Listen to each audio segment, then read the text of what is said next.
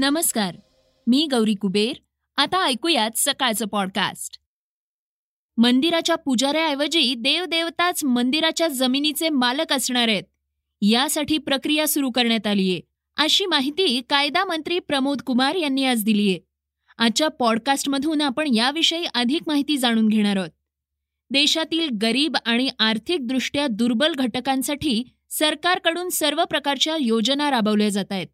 या आदेशामध्ये केंद्र सरकारकडून आणखी एक विशेष योजना सुरू आहे. ही योजना काय आहे हेही आपण ऐकणार आहोत.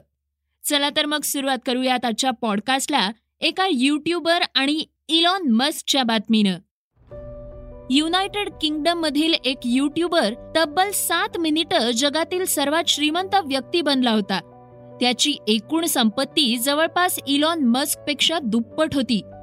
या अवली या युट्यूबरचं नाव आहे मॅक्स फॉश. त्याचे युट्यूबवर सहा लाख फॉलोअर्स आहेत. त्यानं हा कारनामा कसा केला हे सांगणारा व्हिडिओ युट्यूब चॅनलवर शेअर करण्यात आलाय. त्याला त्यानं इलॉन माझ्याकडे ये असं डिस्क्रिप्शन देखील दिलं होतं. या व्हिडिओत मॅक्सनं सांगितलंय की समजा मी एक हजार कोटी शेअर्सची अनलिमिटेड मनी लिमिटेड नावाची कंपनी रजिस्टर केली.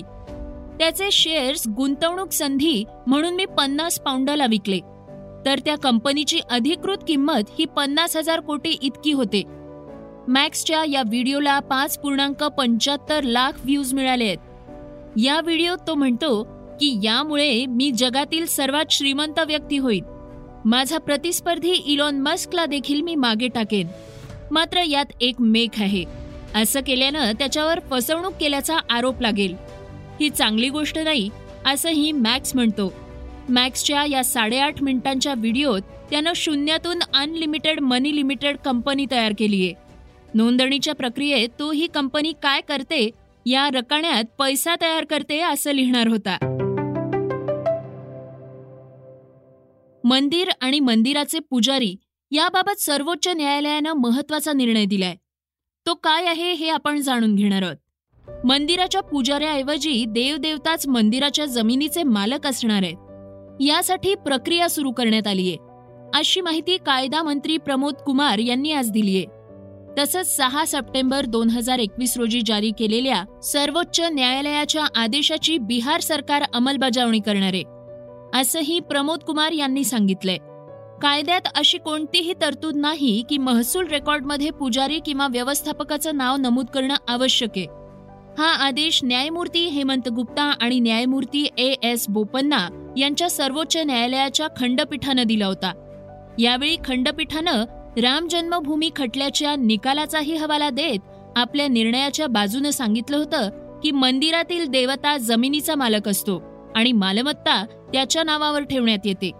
दरम्यान अनधिकृत दाव्यांपासून मालमत्तांचं संरक्षण करण्यासाठी कायदा विभाग लवकरच पुजाऱ्यांची नावं महसूल रेकॉर्डमधून काढून टाकण्यासाठी एक परिपत्रक जारी करणार असल्याचं कुमार यांनी सांगितलंय. पेन्शनमध्ये आता दुकानदारांना देखील सहभागी करून घेतलं जाणार आहे. याविषयीची अधिक माहिती पुढील बातमीतून आपण घेणार आहोत. देशातील गरीब आणि आर्थिकदृष्ट्या दुर्बल घटकांसाठी सरकारकडून सर्व प्रकारच्या योजना राबवल्या जात आहेत. या आदेशांमध्ये केंद्र सरकारकडूनच आणखी एक विशेष योजना सुरू आहे. त्या अंतर्गत दुकानदारांना म्हणजे स्वतःचा व्यवसाय करणाऱ्यांनाही वयाच्या साठाव्या वर्षानंतर पेन्शन मिळू शकणार आहे. पूर्वी पेन्शनची सुविधा नोकरदार लोकांनाच मिळत असली तरी आता दुकानदारही या सरकारी योजनेत त्याचा लाभ घेऊ शकतात. वास्तविक पाहता ही सुविधा राष्ट्रीय पेन्शन योजनेअंतर्गत देण्यात येते. या योजनेत सहभागी होणाऱ्या व्यक्तीचं भविष्य सुरक्षित असू शकतं.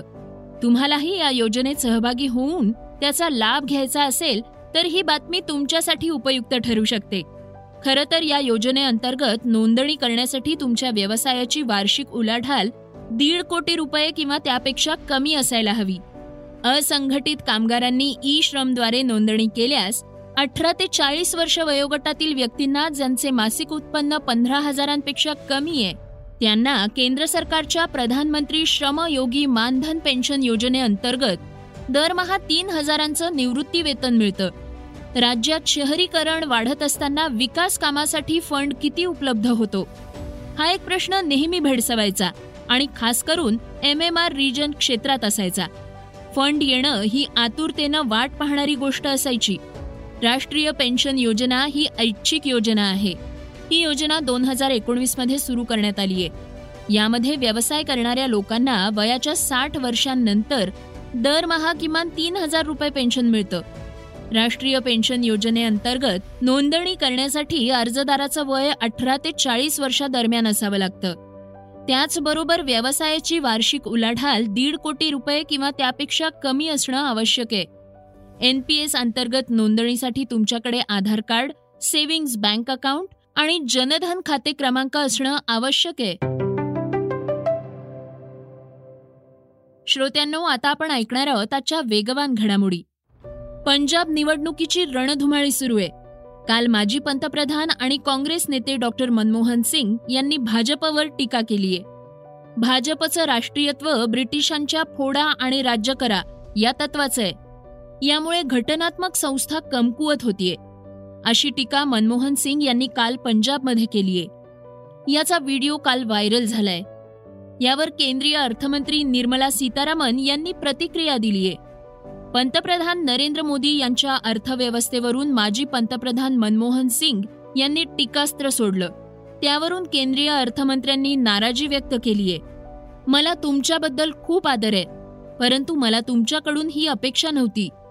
पंजाब निवडणुकांच्या पार्श्वभूमीवर तुम्ही हे सगळं बोलताय का? असा प्रश्न निर्मला सीतारामन यांनी उपस्थित केलाय. अंडरवर्ल्ड डॉन दाऊद इब्राहिमचा भाऊ इक्बाल कास्करला ईडीनं ताब्यात घेतलंय. यानंतर ईडीनं त्याला विशेष पीएमएलए न्यायालयात हजर केलंय. पीएमएलए कोर्टानं इक्बाल कास्करला सात दिवसांची म्हणजेच पंचवीस फेब्रुवारीपर्यंत ईडी कोठडी दिलीय. इक्बालचे वकील सुलतान खान यांनी इक्बाल हा अनेक आजारांनी त्रस्त आहे. कस्टडीत त्यांना वैद्यकीय औषध आणि घरचं जेवण देण्यात यावं अशी मागणी केलीय. न्यायालयानं त्याला परवानगी दिलीय. इक्बालला ठाणे पोलिसांनी दोन हजार सतरामध्ये खंडणी प्रकरणी अटक केली होती. काही वर्षांपूर्वी ठाणे पोलिसांनी इक्बाल कास्कर आणि अनीस इब्राहिम यांच्या विरोधात गुन्हा दाखल केला होता. ज्यांची कागदपत्र ईडीनं ताब्यात घेतली आहेत. खराब झालेल्या नोटांबद्दल लोकांच्या मनात अनेक प्रकारचे प्रश्न असतात. नोटा कोणत्याही कारणानं खराब होतात.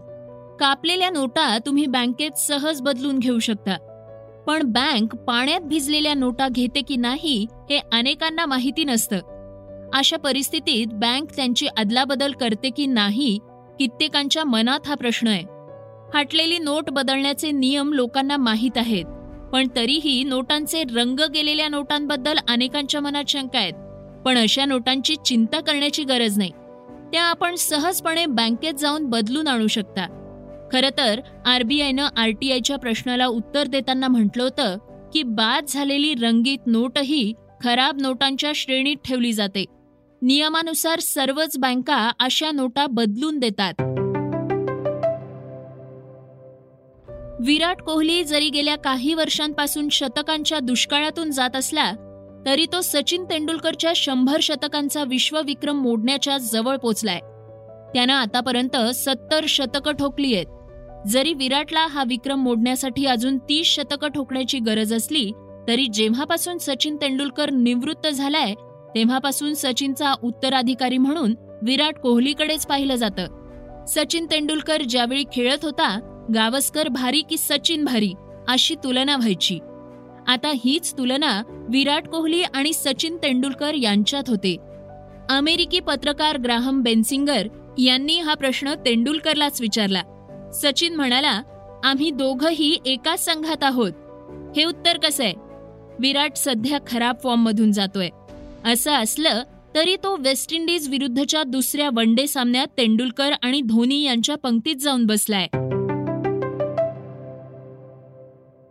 श्रोत्यांनो आता आपण जाणून घेणार आहोत आजची चर्चेतली बातमी. सध्या राज्याचं राजकीय वातावरण चांगलंच तापलंय. किरीट सोमय्या यांनी मुख्यमंत्री उद्धव ठाकरे यांच्या पत्नी रश्मी ठाकरे यांच्यावर एकोणवीस बंगल्यांच्या प्रकरणावरून आरोप केले आहेत.